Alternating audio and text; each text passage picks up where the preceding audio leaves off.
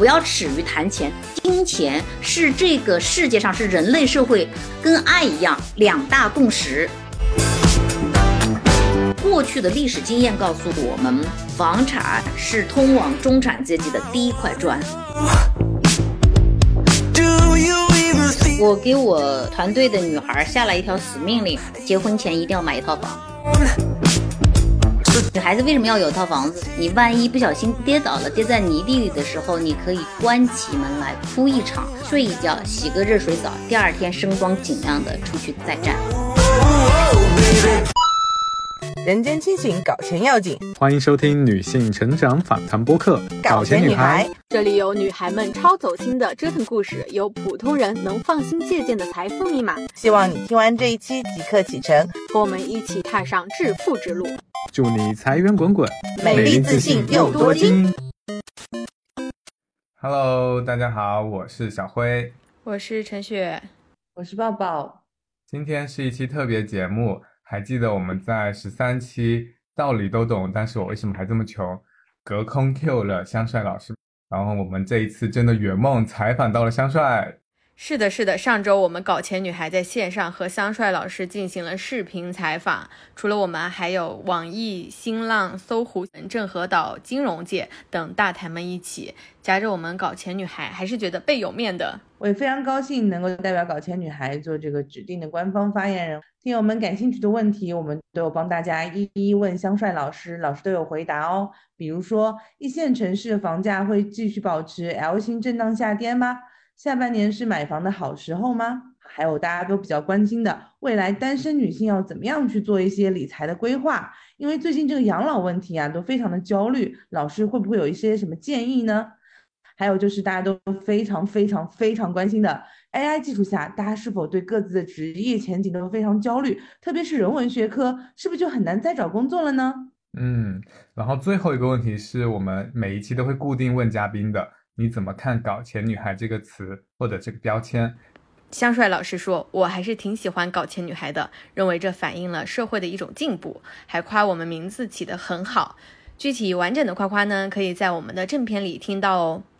另外，还想跟听友特别分享，在十三期节目《道理我都懂，可为什么我还是穷》里面，我们组织了香帅老师《钱从哪里来四》的共读营，在二十一天的时间里，陪大家一起用一天一夜的形式，和一起共同学习这本书。在这个群，大家非常积极，现在二十一天还没有结束，就有同学反馈已经读完啦。现在已经都快要结束了，还有听友在群里面问我们能不能报名加入。所以呢，因为大家的报名很积极踊跃，我们决定在八月四号再发起一期。报名的具体方式可以添加“搞钱女孩”客服 forever 五九四幺八咨询加入。另外，如果只想单独购买香帅老师这本《钱从哪里来四》的，也可以在 show note 获得我们搞钱女孩专属优惠下单的链接。那话不多说，正式进入正片。感谢大家来支持我们二零二三的这个共潮生香帅年度财富展望。就是去年的时候，我们整个团队大概从一九年开始在得到做这种香帅财富报告，在整个的过程中呢，就越来越意识到一件事情，就是历史发生了一个结构性的变化。但是我觉得，当一九年到二零年的时候，那种感受吧，还没有那么清晰。而二零年。的时候我说过一个词，我说了叫 K 型分化，然后呢说未来的世界进入了一个大峡谷地带，回头来看这些判断都是对的。二零二二年的共潮生就第二趴吧，就是讲安全资产的时候，我就讲了，就是到底中国的房子到底还是不是值得买，就是到底怎么买。其实这个问题啊，我在公号在很多场合我都已经无数次的回答过了，我再把它总结成几段话哈。二零一九年的时候，就在公号“帅的金融江湖”出过一张名单，把城市分为了几类。第一类叫尽量买，第二类呢叫可以买，第三类叫可买可不买，第四类叫别买。到今天为止，这张名单我还是可以说四年以后不用变。但是今年会，比如说一线城市这件事情，原来我是觉得一线城市就什么都情况下都可以买，但是呢。今天这句话要分情况来看。当时我也是在去年的演讲里面，我就给了一个例子，比如说你是三十岁年轻人都没有房，这个时候如果你在一线城市，就是肯定就是尽量买。为什么？不管是美国还是中国，虽然这个点上说起来会有人说啊，这个今年房价会下跌。我说你叫别无选择，在人生的过程当中，我们总是以为自己有很多的选项，但实际的情况是你并没有说左边一个好的选择，右边一个更好的选择。比如说哈，现在一个年轻人到北京、上海，大概现在家里啊七七八八，包括自己的积蓄，能够凑出两三百万，然后他说我不买房，我就租房，然后就所有的积蓄也就这样子，未来当然有点现金流。好，你现在干嘛？那么我拿着这两百万，我干嘛？我去买股票啊！当然买中国伟大复兴，当然可能是对的啊。但是你有一种可能，股市这个变动就是这两百万你可能成四百万，但也有可能就没有了。再说你还没有房子。实际上，过去的历史经验告诉我们，房产是通往中产阶级的第一块砖。对，它对你往再往上走没有那么大的用处，但是这是通往中产阶级，而且呢。它还有一个实际的价值，就是你要结婚吗？你要生孩子吗？你孩子要上学吗？然后其实还有很多东西都是跟房产是绑在一块儿的一些权利。所以这个东西，我觉得就是很难用一个收益率的观点去完全的来看。所以这是第一点啊。第二点呢，那么即使对于那种我说我已经有一套房了，但是呢，我现在想要不要买投资房？我说那么我就这个可以回答的就是，我们这个时候看房子的时候，就要你要把核心城区和边缘城区给区别开来。密云的北京和我们现在所在的朝阳的北京不是一个北京。这件事情不用我多说，打开今年的那个高考的分数线，看看清北的录取率，你就知道我说的是什么意思了。海淀、西城，然后再看看密云。我们那天说吧，我说密云的那个清北的录取率还可能不如我们长沙天心区的高呢。所以城市的概念不是由行政区域来界定的，所以核心城区和城区边缘。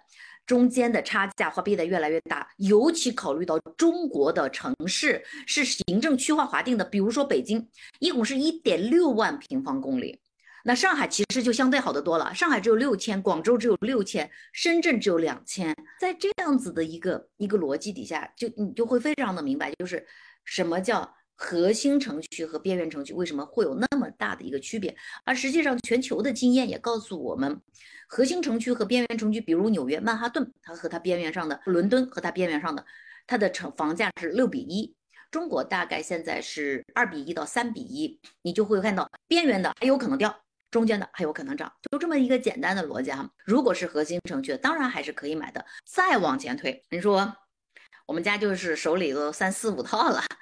那这个时候我就说，你当你的房地产，这就对于那种高净值家庭来讲，当你的财富水平的绝对值越升高的时候，房产在整个配置里面的比例是要下降的。现在这种选择会越来越个体化，它会跟你城市的区位的选择、楼盘的选择，甚至就是我说。在一些小的城市，可能跟那个朝向的选择，就是单套房的选择，都会有很大的关系。那么，在更加 general 的一个立场上，你就跟你的城市的所在的区域、跟你的年龄阶段、跟你手里有多少房子、跟你的房地产在你们家的占的资产比例，还有跟你的自己的工作的稳定性。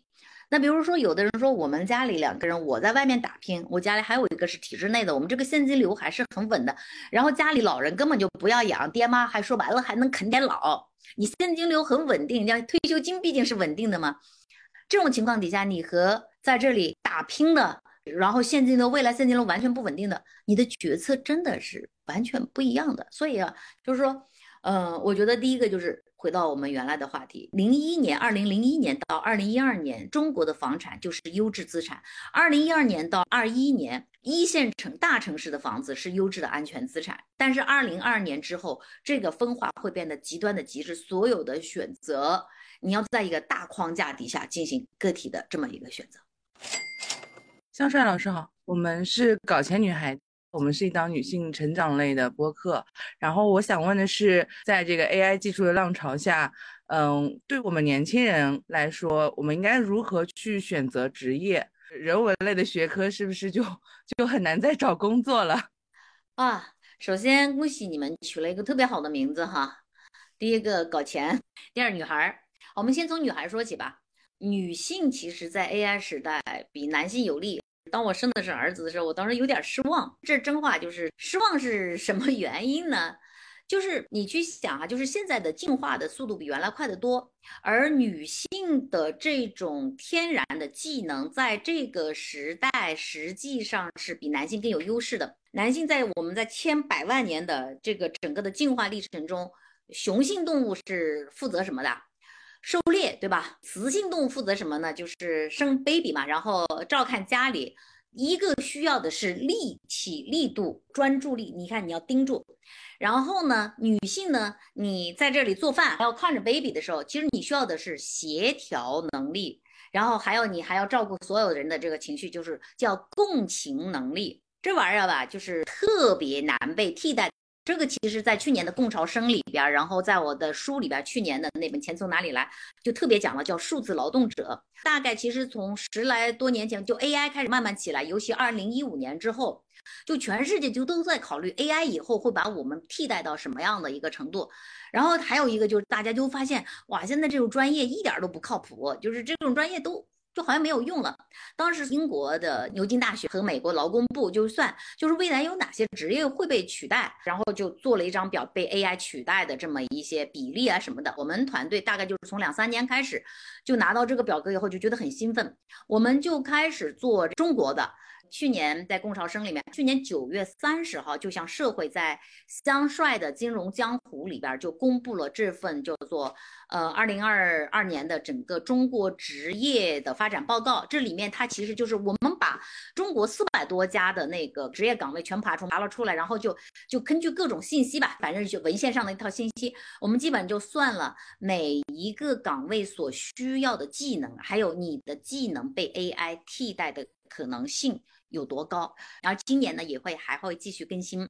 他这边讲的其实就是讲几个，第一个它叫创意，就是什么叫创意？比如说你们做这个搞钱女孩这个播客的时候，你有没有发现你为什么会选这个职业？你可能是从小你比较会写，或者你讲你表达就比别人要清楚一点儿，甚至你不要小看这种功能。比如说一句话，一个人讲出来没什么意思，你讲出来就特好听。哎，这本身就叫表达创意，你知道吗？这其实是一种创意功能。比如说，我那天还举了一个，我去年在罗尔士那个年度演讲里面，我举了一个例子，就像罗尔士这样子，跟你说，我跟他先把我的金融知识讲一遍，罗老师反手出来就能比我讲的好听。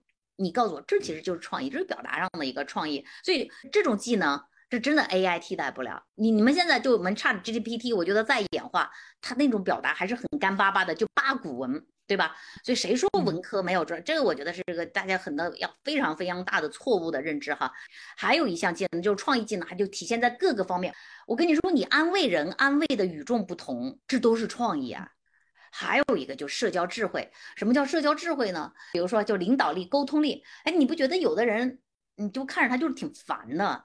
但有的人呢，你就是跟他怎么相处怎么好，你说你是不是愿意更跟他合作？而现在的社会真的是一个需要协作的社会，所以沟通的能力、社交智慧，那讲了，现在这种生产端其实真没有什么。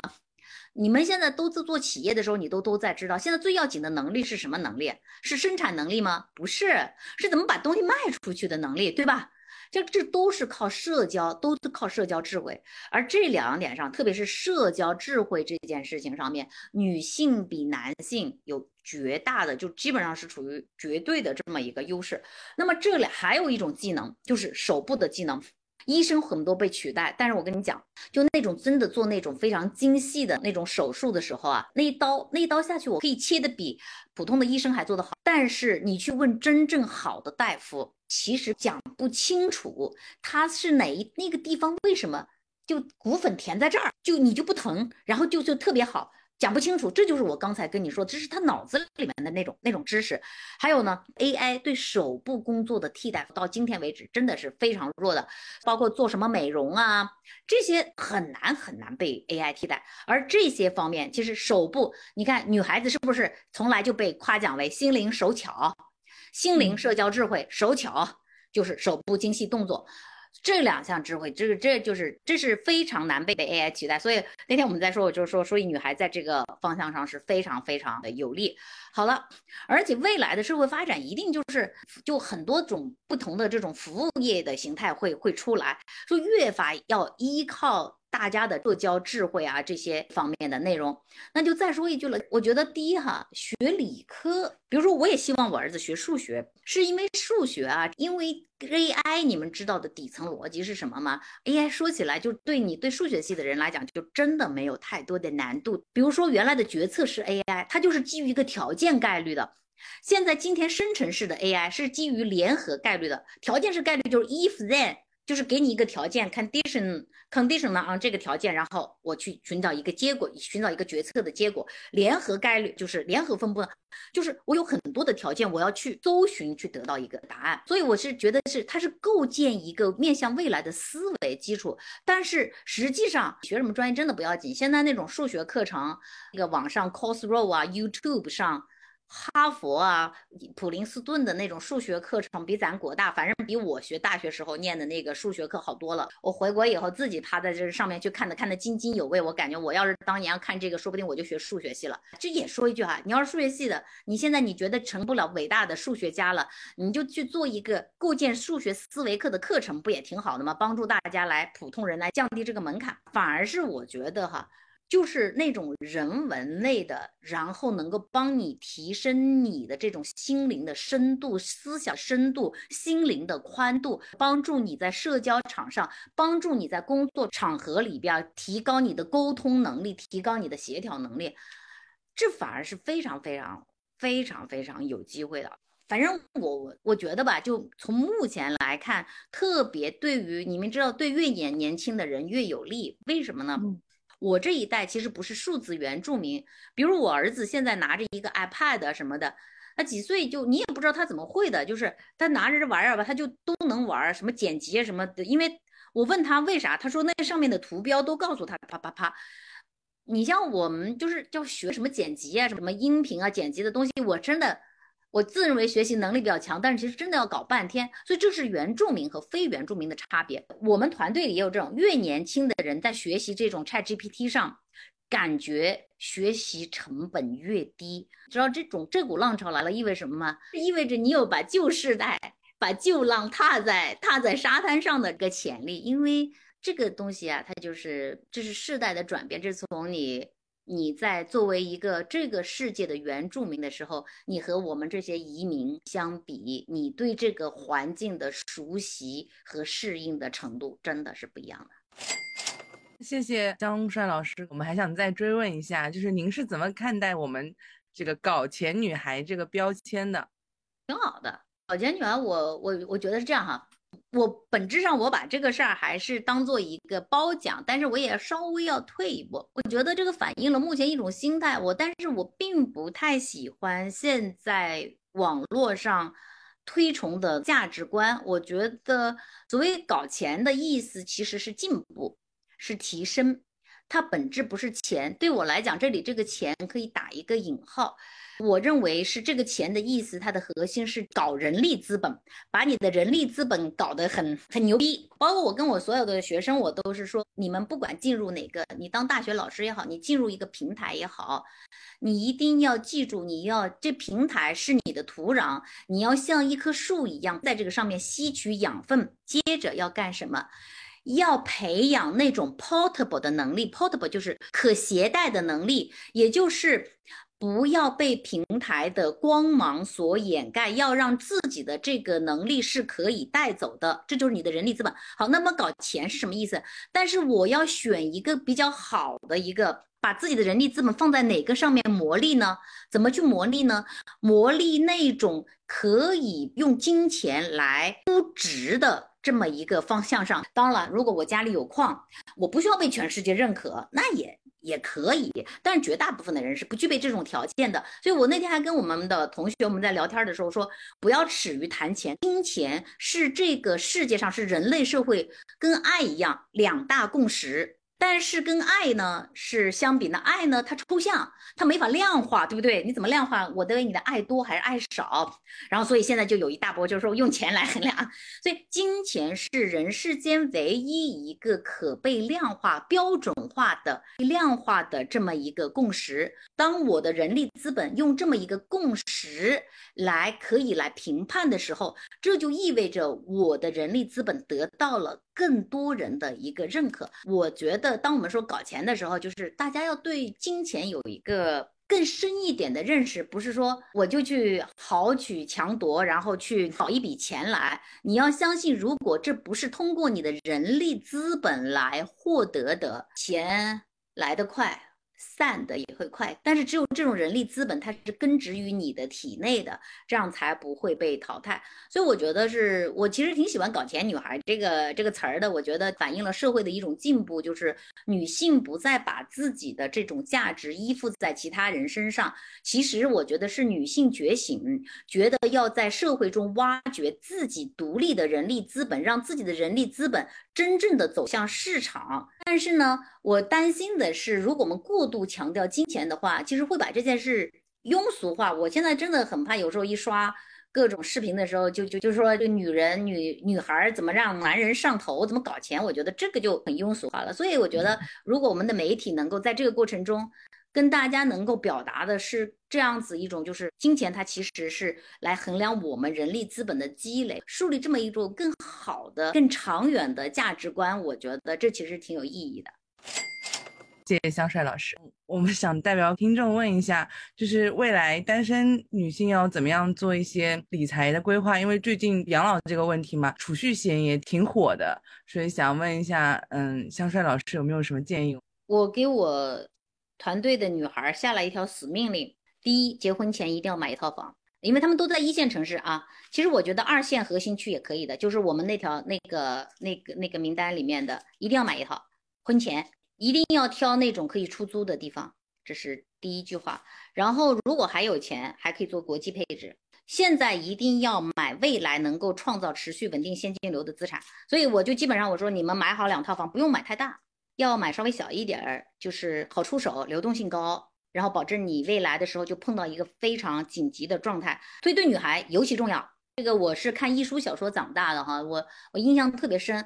他说，女孩子为什么要有套房子？就是你万一不小心跌倒了，跌在泥地里的时候，你可以关起门来哭一场，然后睡一觉，洗个热水澡，第二天声光尽亮的出去再战。这是所以，我团队所有的女孩，我就要求第第一个，婚前一定要买套房。如果有两套小房子在手里的话，其实你这个底气就非常非常足了。第二个就是“搞钱女孩”这个词儿让我稍微的愣了愣了一下，就是你你完全可以发挥自己在社交智慧啊、协调能力上面的，就你自己女性技能上面的这些优势，然后去找到这种上进，就提高自己的这么一个收入。然后第三个，其实这就跟其他就跟男孩什么都差不多太一样了，就是你要做资产的配置。所以我觉得，如果现在还有单身的女孩问我，就是说哪怕你是个艺术家，我也建议你一定要在大城市买套房。人类数百年的经验告诉我们，只要我们不全部变异成另外一个物种，人类对土地的眷恋是从始至终的。所以，我觉得把这两件事情，就是你手里有个比较稳定的、持续的资产，然后还要买一些，就是那种就未来可持续，不一定要求高收益，但是要持续和恒定。有现金流的收入，这个要保底，把自己女孩子的底要比男孩子要住的高一点。比如说，男孩子可以百分之十、百分之二十在这种非常安全的资产上面，甚至金条上面，呃，女孩子要达到百分之二十三十吧。这个问题我觉得分几步来看吧，这几都是我真实的故事啊。我刚回国的时候就跟。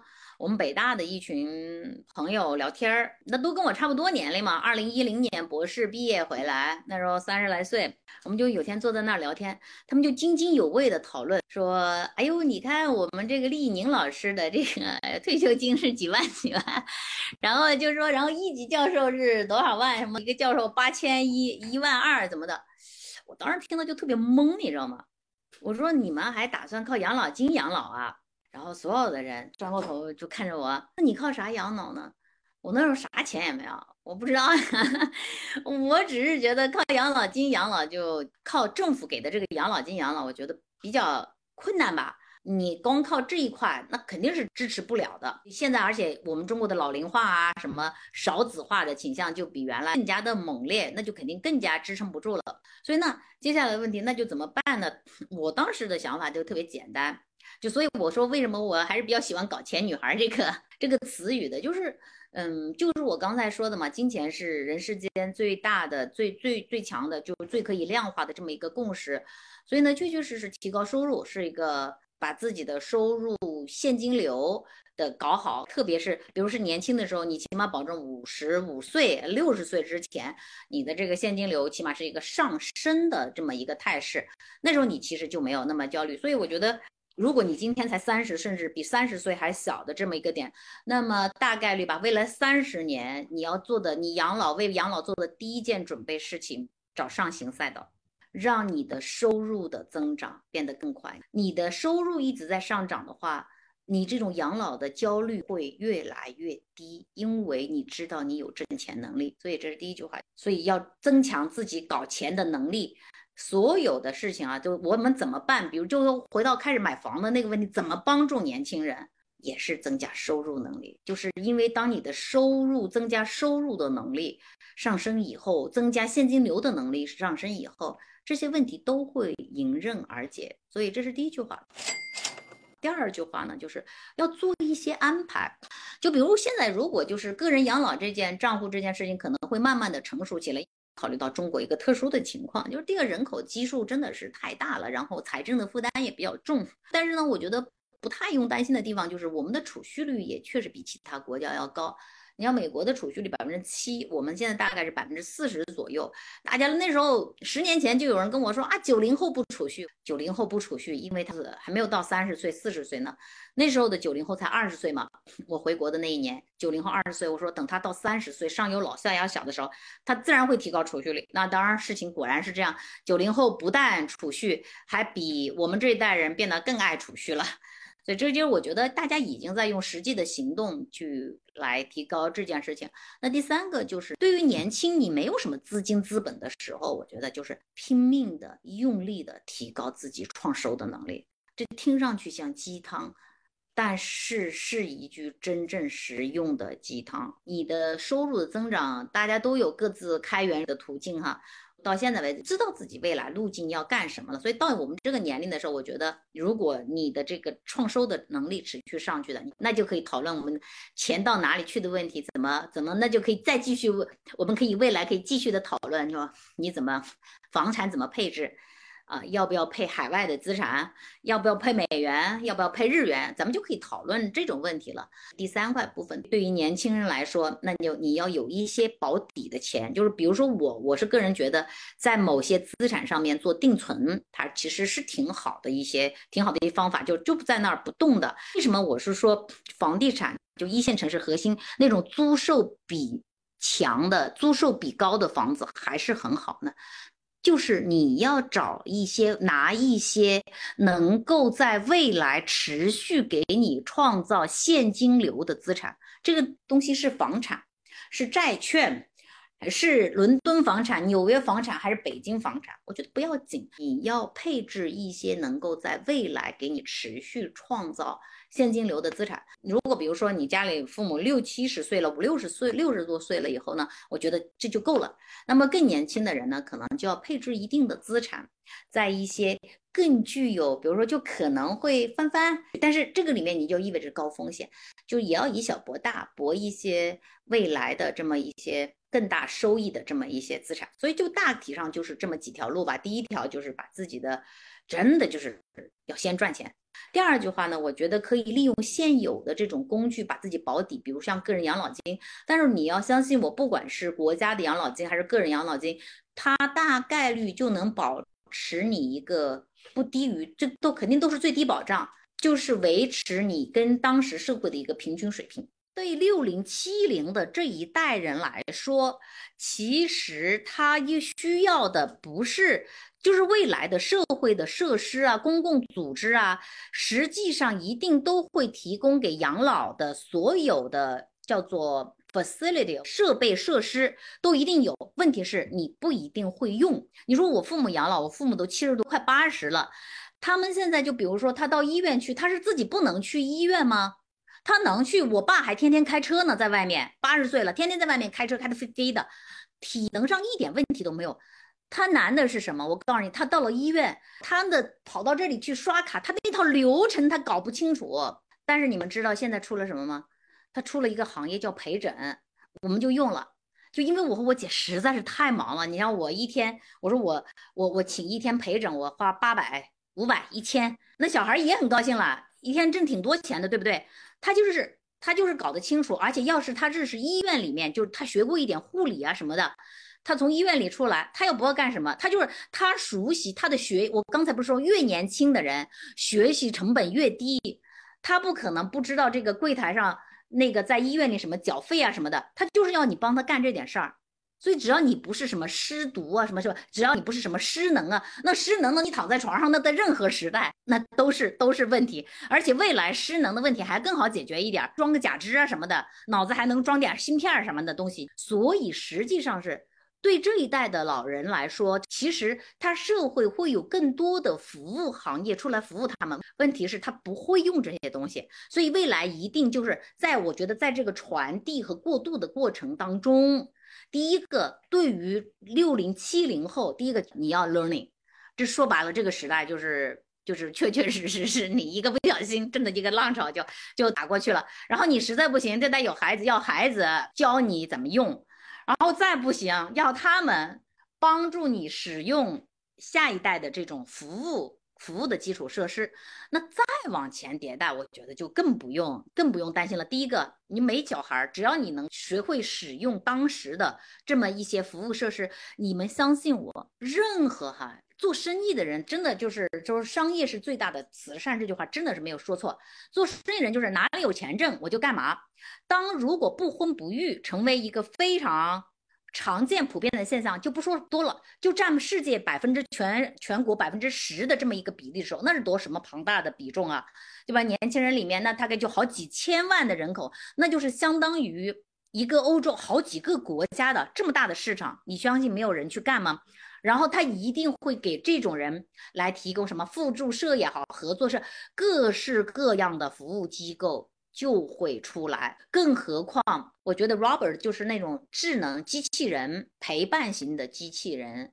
我觉得十年、二十年，呃，十年之内可能还比较贵。三十岁算年轻人吧，对吧？六十岁的时候，其实你不需要养老，对吧？六十岁现在我看六十岁的还在，反正我爸七十岁的时候，我们家有个院子，他蹭蹭蹭就跳上去摘柚子，然后他到七十五岁的时候才爬不了树了，然后。就是还还不肯服老，你相信我，现在六十岁的人都觉得自个儿年轻的很，你要搀扶他一下，他都拿大白眼横呢。所以就保持自己认认知不变，然后到三十年，就是到三十，现在三十岁的人到三十年以后，陪伴型的机器人是肯定出来，而且已经是大规模的这种生产了。我觉得有一个很有意思的一现象，就是我们现在所有的焦虑都来自于对历史的预期。我们看待所有问题的方式都是我们以前怎么？当然哈，人类的经验和知识的总结就是这么一代一代来的，基于历史。但是很不好意思，就是历史的经经验在这里发生一个巨大转变。再我再问你一个问题：九十年代，你你你们现在年轻人有没有感觉父母那一代的经验对自己用处没那么大？核心是什么？其实就是互联网这一波。它把社会结构、把商业模式、把你的生存状态改变得很大。有一些历史的经验，就是它跟现在真的是不太一样了。所以就我觉得哈，就取决于我们看待一个问题是 history dependent 还是 future forward looking，就是你是基于。历史经验还是基于未来展望。如果当你基于未来展望的时候，我觉得你就会去看，就是它是新模式。我再跟你讲，举个例子，日本的养老是不错的。日本它主要在什么上面花钱？公共服务，就是养老的公共服务上面花了很多很多钱。我相信，就政府未来财政支出，你觉得政府以后还能？